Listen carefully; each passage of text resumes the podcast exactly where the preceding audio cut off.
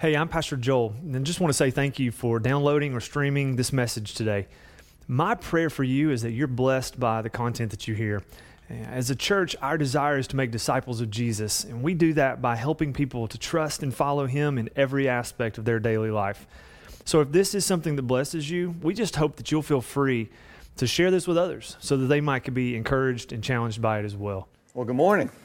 Welcome, welcome to Grace Fellowship Church. We're so glad that you're here with us. Uh, it's been a while since I've been on this stage. And I know it's been a while because of the dream I had this morning. Right as my alarm was going off, this was the dream I had. First of all, all four of us in our home, which we're trying to get here on a bicycle, one bicycle, did not arrive till the end of the first service. When I got here, I looked in my backpack and all my notes were gone. I go to Nelson. Nelson tapes this microphone on me so that my mouth is stuck over here like this. And then I look down as the service is getting ready to begin, the second service, and I'm still in my pajamas. And I look over, and there's Joel just staring at me, going, That was how I woke up. So I already feel better about the day because of what I have on. So I feel like it's a win already this morning. Well, uh, it's August, and August is, for me, just a time of transitions. And I know for many of you it is as well. Uh, we're transitioning into the new school year and, and new dance classes for my girls, and, and new things are going on here. We just had uh, volunteer sign-ups for Vol- Volunteer Sunday a couple weeks ago. Today is Life Group Sunday sign up that we'll be talking about here in a little bit. Uh, it's just a time of transitions. And uh, I've gone through a number of transitions, our family has as well, here recently. First of all, uh, we got rid of our swing set. Uh, that was a transition. Not for me, for my wife.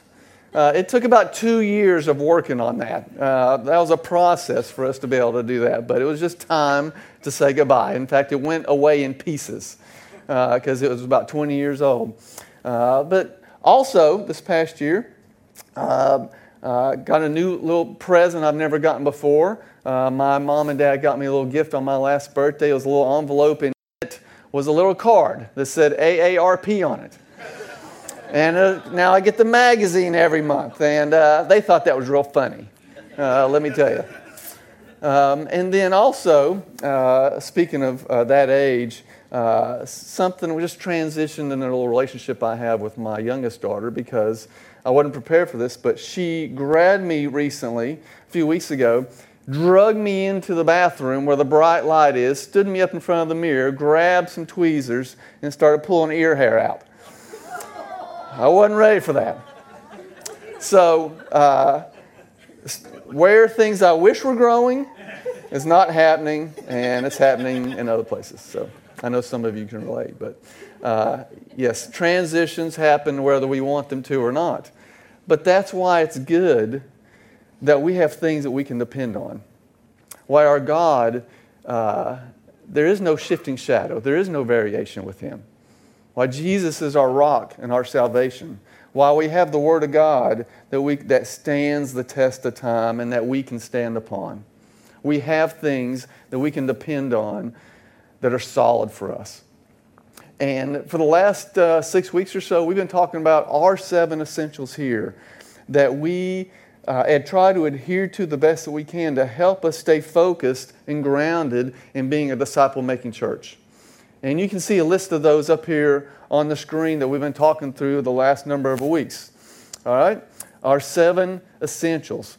Abide in Christ was number one. And then we had reach the lost. Today, we're going to talk about number three, connecting the unconnected.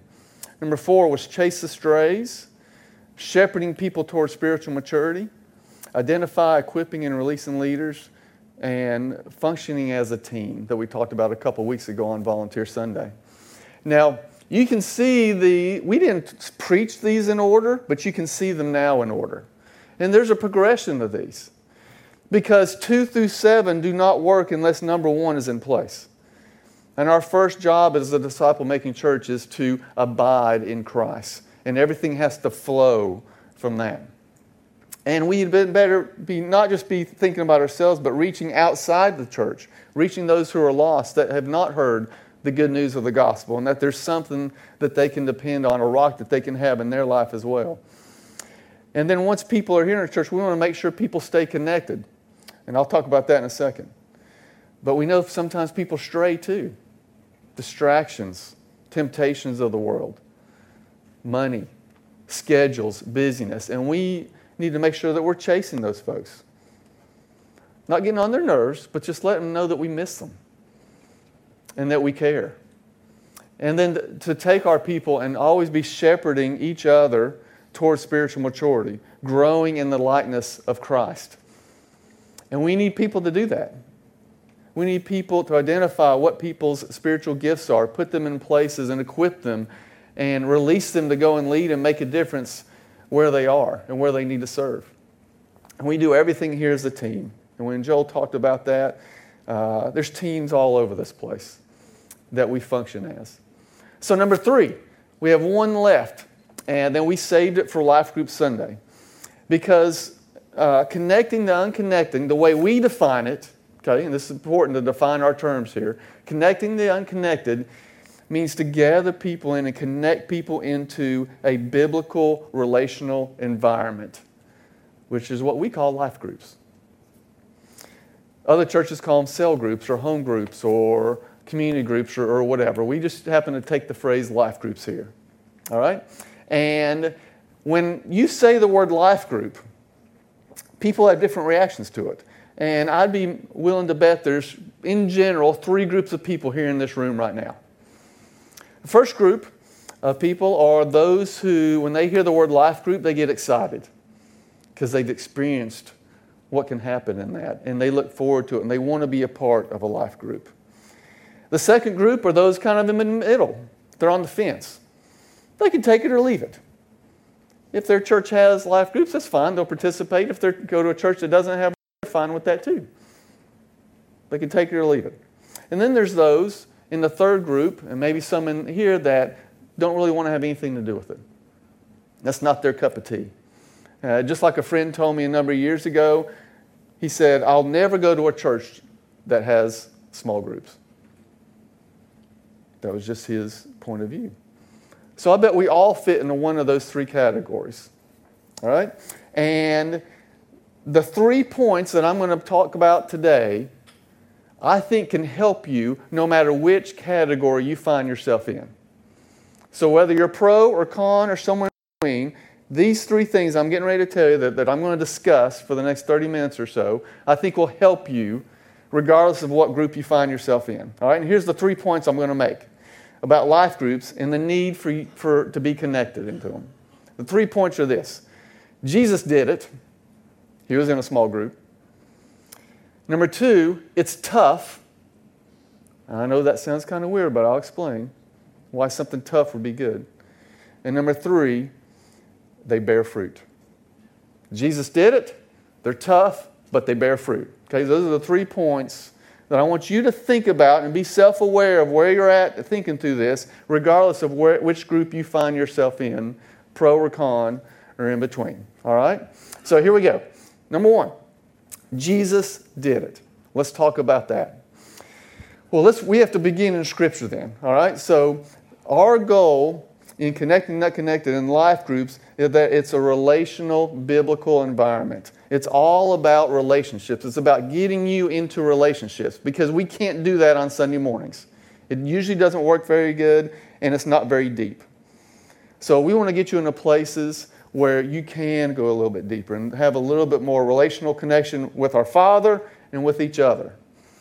Because relationship is at the core of Scripture in Genesis, in chapter 1. God said, Let us make man in our image. The Trinity is an evidence there in the very first book of the Bible. The Trinity, which is a relational connection between the Father, Son, and the Holy Spirit. And then in chapter 2, God says, It's not good for man to be alone. He wants us to be in that relationship that He had in the Trinity. He wants us to start to experience that with other people and with Him as well. And then as you move on, you have Abraham, who was called to go and make a great nation. And he was going to, contribute to uh, a group of people that God could call his own. And he could have a special relationship with him. And then Moses comes along after that, and he goes up on the mountain. He comes back down with some commandments. The first four of which are about our relationship with God. The second six are about our relationship with each other. All those laws were meant to keep us in fellowship with loving God and loving each other. And then you have the judges and the kings that come along. And Solomon, who really liked relationships, because he had 700 wives and 300 concubines. Let's skip that part. we'll move on past that, okay?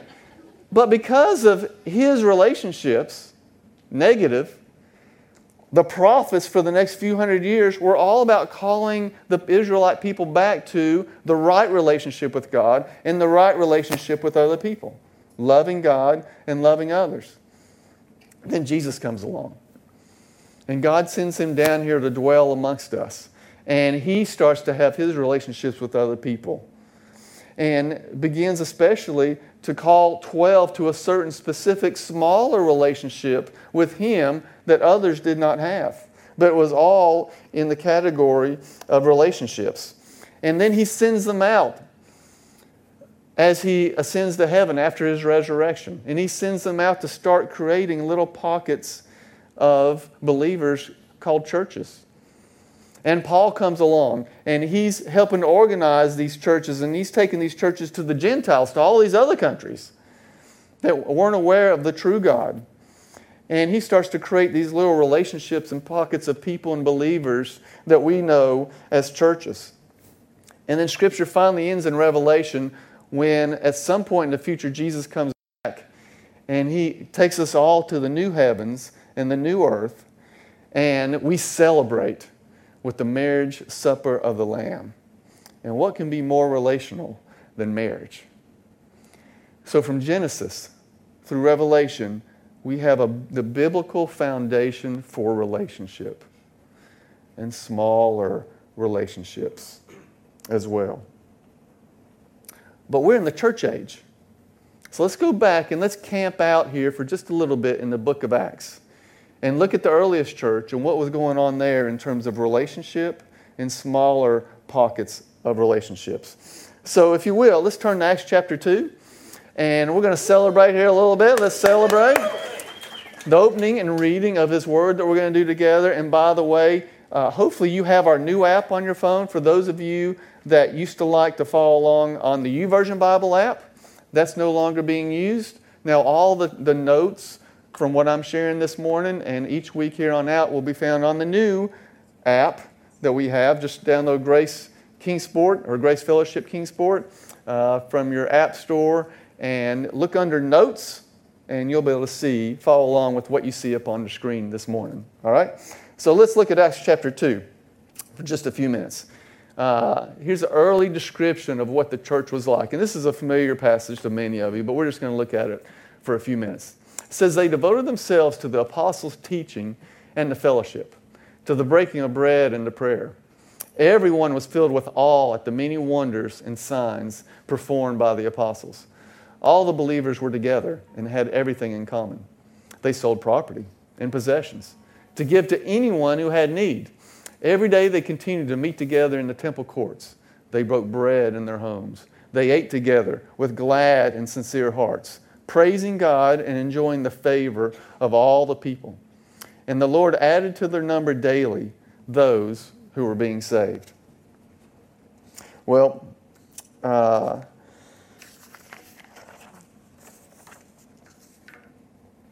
What's interesting about this passage here in Acts is this is shortly after Jesus has ascended. And it sounds like everything is just going great. And all these wonderful things are happening. How did these early disciples know to do these things? Because Jesus had just modeled it all for them. The only reason Acts 2 happened is because Jesus had just been doing that for three and a half years with his disciples. They did not have the New Testament to tell them to do all these things. All they had was Jesus' model. and what Jesus had just done with them. So they knew to go to the temple sometimes and to have big church. And then they knew to go to house to house and have little relationships and small groups of people that they're meeting together with. They were just modeling what Jesus had been doing with them the sharing of possessions, the helping those in need. All these things, they were just following along with what Jesus had modeled. And what we're trying to do here at Grace Fellowship is just follow along with what Jesus has modeled for us. And so you see relationships here in the book of Acts. They knew to do these things. A few years goes by. And if you look in Acts chapter 5, it still gives you a little bit of a description of what is happening with the early church. It says, day after day in the temple courts and from house to house, they never stopped teaching and proclaiming the good news. This was two or three years after the Acts 2 verse. It's still happening. There's still people meeting in the temple, having big church, and they're still meeting from house to house in the little smaller pockets and relationships of people. All right? It was a means to help people to know Jesus better.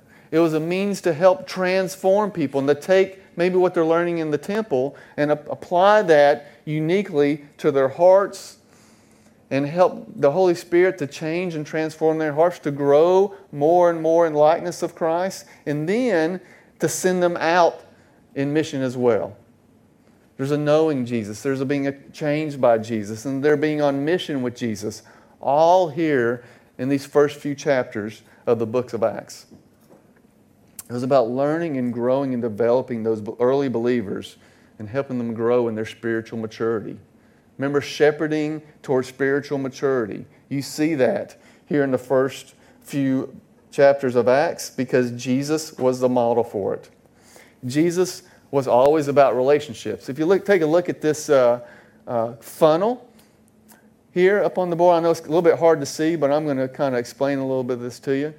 This is an example, it kind of shows uh, how Jesus had relationships with people and what those relationships were like. At the top, it says Jesus and the crowds, the multitudes. And Jesus had a certain kind of relationship, albeit distant, with the crowds, the multitudes that were following him. And then the second one down, it says social. That's Jesus and the 70.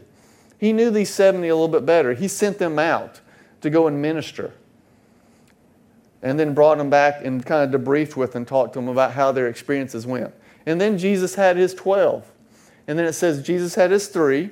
Who were the three that he was closest to? Peter, James, John. And then it says Jesus and the Father at the bottom, his most intimate relationship. And the farther you go down this funnel, the more intimate and close those relationships were, and the more transformative they were. So, if your goal is to be like Jesus, not much is going to happen if you just stay in the crowds on a Sunday morning. And I know that might be hard for some of you to hear, but I'm just telling you that church is only going to do so much for you in your life of becoming like Christ. Jesus modeled that with his relationships because he did more specific things with the 70. He did even more intimate things with the 12. And, and Peter, James, and John experienced things in that smallest of groups that nobody else did. And they were transformed even more. And so, for us as a church here, if we want to be a disciple making church, we need to make sure that we're covering all these bases here. And that we're helping shepherd you into more intimate groups of relationship as well. Because that's what Jesus did. And we're just trying to follow Jesus' example of shepherding people towards spiritual maturity through smaller relational groups of people. Now, it's interesting how science catches up with Scripture. So if you fast forward 2,000 years, let's see, let's take a look at what science is saying about this relational need that we have. Here's the first book that I wanted to share with. It's called Anatomy of the Soul, and here's what it says Science shows that when a person is honest and relates in conversation with affirming, interested listeners, the person's brain is actually changed and reconfigured where it's healed and made stronger. The brain of the person listening is equally affected. You can't do that on Sunday mornings. It's very difficult. You can little smidges or pieces of that.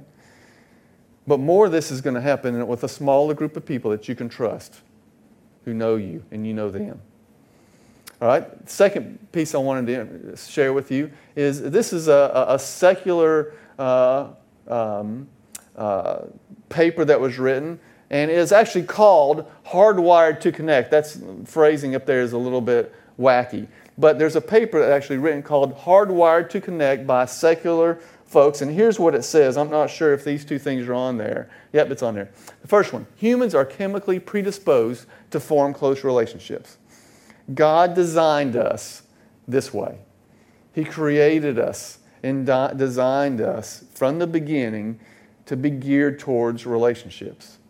The second thing, humans are biologically primed to seek moral and spiritual fulfillment. That's by somebody that's not a believer. And his research team that has realized that we are just made to seek moral and spiritual fulfillment. And we want to help you do that through smaller groups of people that you can be in relationship with. You know, we're at a place in our church where we hear a lot of, a lot of comments uh, about how much they enjoy their time here and uh, they feel like people know their name and they feel like it's, it's just kind of a little bit tidier group of people than maybe some of the bigger churches they've been to. Um, that's probably not going to stay that way. We're probably going to keep growing.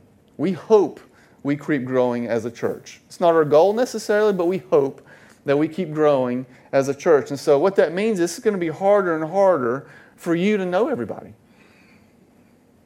for you to know many people. Because there's going to be there's new people here every week. And there's new people staying every week. And every discovery we have, we have 10 or 15 new people that are going through it. We have another one coming up in September. We have 15 to 20 people that are possibilities for them to be here on those Sundays that we have that. But it's going to be harder and harder for you to know all those people. That's why it's more important for you to be connected and with a smaller group of people. All right? And here's why. Little uh, main point I want you to remember from the fact that Jesus did it is at the bottom here. You can't know everyone, but everyone can be known. And that's our goal. Our goal is not that you know everybody here. We're not going to put name tags on everybody. But our goal is that everyone can be known, that you are known by someone, and that you know a few someones as well. Does that make sense? We want you to be known by people. And we want you to know them as well. All right, second thing. Second point Jesus did it. Second point is it's tough. Life groups are tough. Here's the elephant in the room when you start talking about life groups. Ready? Sometimes they're not much fun. They're tough. It is not a joy all the time to be in a life group. If you go back to look at Scripture, okay, we just talked about Acts. Remember all those cool things that were happening in Acts 2 and Acts 5? Well, Paul, after that, wrote the book to the Romans and to the Corinthians, to the Galatians, the Ephesians, the Philippians, and the Colossians. Guess what's in those six books? Mess. He had to write them a letter because he had to correct them on things. Things were not going well, relationships were messed up. There was sin, deep sin in a number of those churches.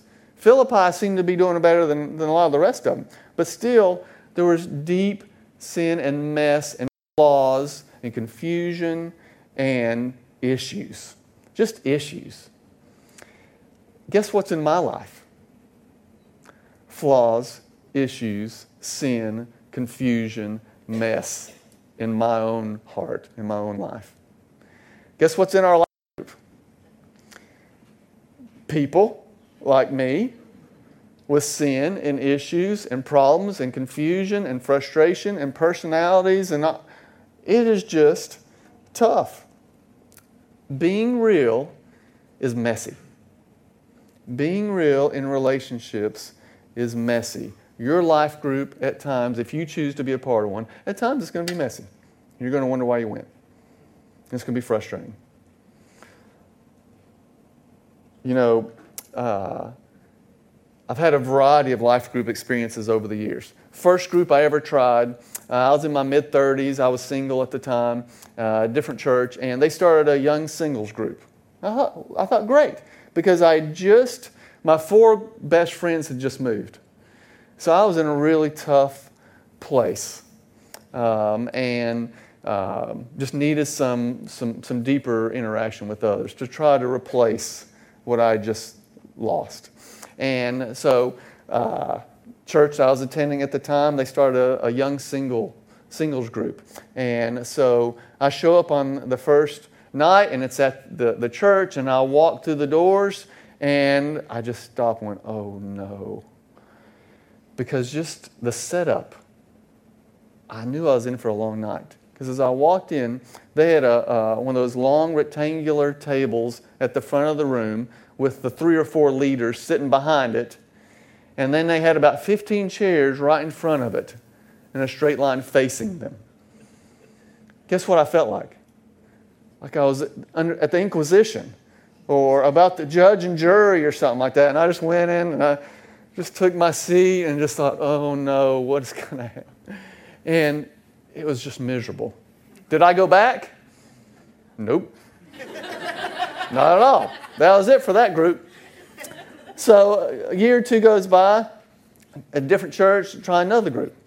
And uh, uh, was in there for uh, a number of months, maybe, maybe the full year, I think. Uh, good people in there, some good conversations and things. But I remember um, uh, showing up uh, a few minutes early one time. And uh, the, the wife answered the door, and I came in, and they said, So and so's in their office. And so I went and sat down, said hello, and sat down in their office. And the person just continued to work. And I'm just sitting there in the chair. And I'm, I try to chit chat a little bit, and they would mumble something, and then they would just keep working and pushing papers. And this, I'm only like five, I'm not an hour early, I'm like five minutes early. And they're pushing papers. Well, that didn't really adhere me. I didn't feel a good sense of connection and relationship there. You know, the first group, the environment was all messed up. That group, that is, the, the, the leadership just was a little askew. And then uh, another year or two goes by, and I end up in Dan and Mickey's group, uh, Ben Sing's small group, and uh, I was the only single person in the group, if I remember correctly. They're nodding yes. Uh, so, in the words of my 15 year old daughter, awkward. but I had some friends in there. And that was probably 12 years ago uh, or so that I was in that group. And within this year, past year, I've still had connections with everybody that was in that group at that time because it was relational and it was well led. And people were intentional. And it was connecting. And i was able to relate and share and develop relationships with those guys. And then i met julie and my wife and daughter became a part of that. And it was just health. So good things have happened through that as well. Now uh, in the last few years, I've been a life group leader of our own group with a variety of people that have helped. And uh, at times, there's joy and there's grace and there's relational intimacy and connecting. And then there's like one night last year where I had to make four phone calls the next day because there was some relational disconnect. Some of it was going on with the kids back in childcare, some of it was going on with the adults. But that's just part of it. The joys and the frustrations. Guess what life is? Joys, frustrations. That's the way your life group probably needs to be. If your life group is all joy, there's something wrong. You're not dealing with issues. You're not being honest. You're not being authentic. There, there's, there's probably needs to be a, a different things, different emotions going on in your group because that's how we are. It's what real life is all about. It's tough. And it's difficult, I know, for new people especially. New people to a church. I've been there, done that, stepping out when you don't know other folks. It's difficult for new people as well. But here's what James says.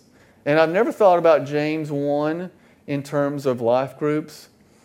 But here's what he says, and, and many of you know this because it just talks about life. Consider it pure, joy, my brothers and sisters, wherever, whenever you face trials of many kinds, because you know that the testing of your faith produces perseverance. Let perseverance finish its work so that you may be mature and complete, not lacking anything. That's life group. There's going to be joys, there's going to be things, trials, there's going to be perseverance at time. So you may be mature and complete, not lacking anything. Because sometimes I'm not sure I want to go to life group.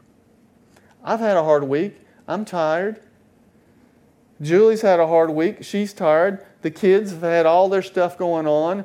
It is hard to walk back out the door once you've gotten home from work. We know that. We know that. But here's the point I want you to know from this second thing about it's tough is that life groups are a safe place to not be safe. We hope that life groups are a safe place to not be safe, to be okay and be real with those trials and those joys and those celebrations and those discouragements and those, that pain and the grief and whatever else life throws at us. We hope it's a safe place to not be safe. Here's the third point. Yes, Jesus did it. Yes, we know they're tough, but they bear fruit. Smaller groups of intimate relationships bear fruit. Here's what John 15 says It says, I am the true vine, and my Father is the gardener. He cuts off every branch in me that bears no fruit, while every branch that does bear fruit, he prunes so it will be even more fruitful. God's going to prune you. If you're trying to follow Jesus, He is going to prune you.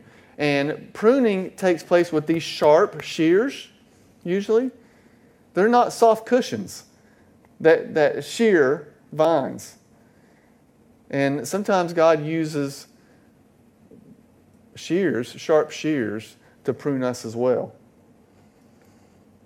But he does it for his Father's glory, that you may bear much fruit, showing yourselves to be his disciples.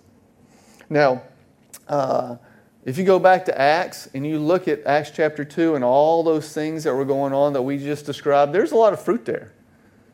The sharing of their goods with the poor, the numbers of those who were being saved were increasing. There was fruit that came from all the things that those disciples had just gone through over the last few years and from being together and meeting from house to house.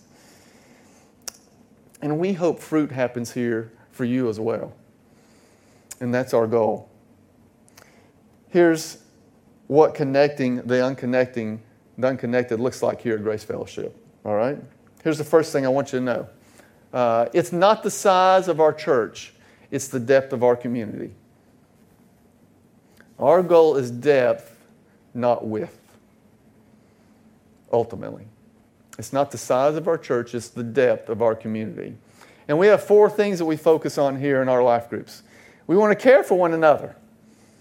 We'd better be shepherding each other well and, and just being with each other and caring about where you are in life and what's going on in your life. But we hope you grow as well. And there's a biblical component to all of our groups, there's a, a biblical foundation there that we use Scripture in a variety of forms so that you grow, grow in those groups and are transformed to be more like Jesus. We give our groups opportunities to serve as well. Meet weekly, fellowship monthly, serve quarterly. And we, we encourage our groups to be serving a number of times of the year. And then we hope discipling relationships flow out of that, where groups of two or three are meeting and getting to know each other on a little bit deeper level through those groups as well. That's what we hope. And then we hope our groups branch. They grow to the point where Jesus is pruning them and, and new branches are developing. And that's a win for us because we get to develop more leaders. We get to use people more in their spiritual gifts. It allows for new people to come into their church. If groups never branch, what are new people going to do? Where are they going to go? And we want new people to keep coming into these doors. So we want our groups to branch over time when it's right and when it's healthy for everybody involved. And we're going to celebrate a little bit of that right now, as a matter of fact, because uh, we do have some groups branching. So will the couches come on up here? You can grab the little thing there and the Thurmans. Um, I don't think the Muirs are here yet. Uh, I think they're going to be here second service. But Kyle, come on up here. Now, for those of you that have been here for a while, uh, the couches were up on this stage last year receiving this baton from the Porsches because their group had branched. And they have a little baton there that has 2 Timothy 2 2 written on it, which says, The things you have heard from me, and this is Paul writing to Timothy, and Paul says, These things you have heard from me, pass them on to faithful people who can teach others also. And so that's what's happened with the couches. And this year, uh, um, over the last six months, eight months or so, their group has grown. Uh, the Thurmans have taken on some of the leadership uh, opportunities within that group and been trained.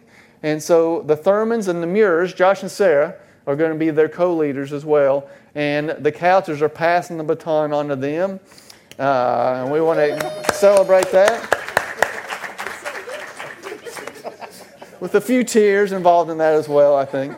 Uh, but we're excited for them uh, because of what that allows for the couches to incorporate some new people in their group. There's, there's a couple families that are staying with them. And they're not just leaving on their own. There's a couple groups that are staying with them uh, to allow for new people to come in. And then the rest of their group is staying with the Thurmans which will still allow a couple new people to join their group as well.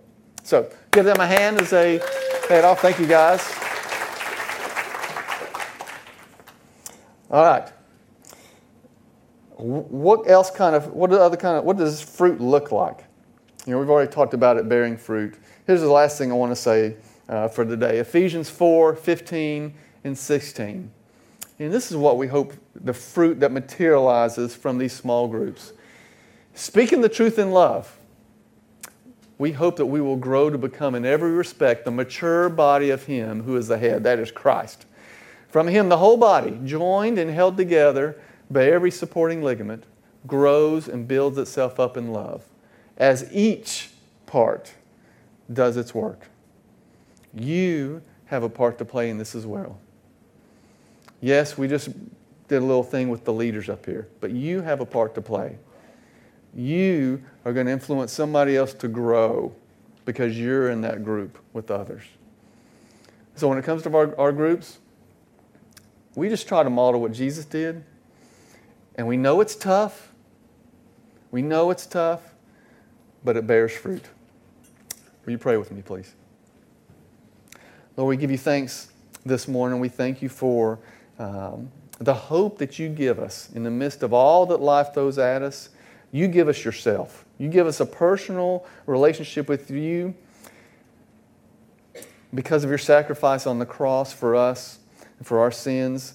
You have made us whole, and you are using all of us together to grow and mature and to make us more like yourself, Lord. We ask that you help us today to do that. And as we talk about Life Group Sunday, both this week and next week, and give people an opportunity to sign up for groups, Lord, I ask that you direct them uh, to that place where they can be known and that they can know someone else as well. In Jesus' name, amen. All right, so here's how we're finishing things up today. It's Life Group Sunday, and uh, we're going to dismiss early. Uh, about 10 minutes earlier or so today, and here's some directions for you. First of all, if you had, have kids in the back, you don't need to worry about them for a while. We're leaving early today so that you have time to go out and wander and talk to all of our group leaders who are going to be out there uh, at their tables. And you can think about a group that you would like to be a part of this year. Out there on the tables as well uh, are going to be uh, our life group uh, images. You can see all the people that are part of our groups that are leading groups. You can find out some information about them, our contact info. It's also on our app if you have our app. Uh, all our life group Info is on there under the Connect sign, and it's all on the website as well. So you can grab one of these. A couple things about signing up. If you're planning on being in the same group you were last year, which I know a lot of you are doing that, please go by and still sign up just so your leader knows that you intend to be back, just to make sure there's clear communication there. Um, if you're new and you have questions about things, please ask Joel or myself. Uh, if you have questions about the group, talk to as many of the group leaders as you want to. You don't have to make a decision today. All the leaders will be out there next Sunday as well. Uh, our groups will start meeting in September. So, this is the month to kind of start thinking through your decisions. And, and also, uh, feel free to try a couple of them out. If you're new here to Grace, um, you're free to kind of show up one night at one, show up another night to another, and just see which is the best fit for you. All right? And just because you're in a group last year doesn't mean you necessarily have to be in the same one this year. You're free to go where God is taking you. All right? Who said amen? Yeah, yeah that's right. I figured. Figured Hamby would have one comment to make about that. Uh, but anyway, if you have questions for us, just let us know.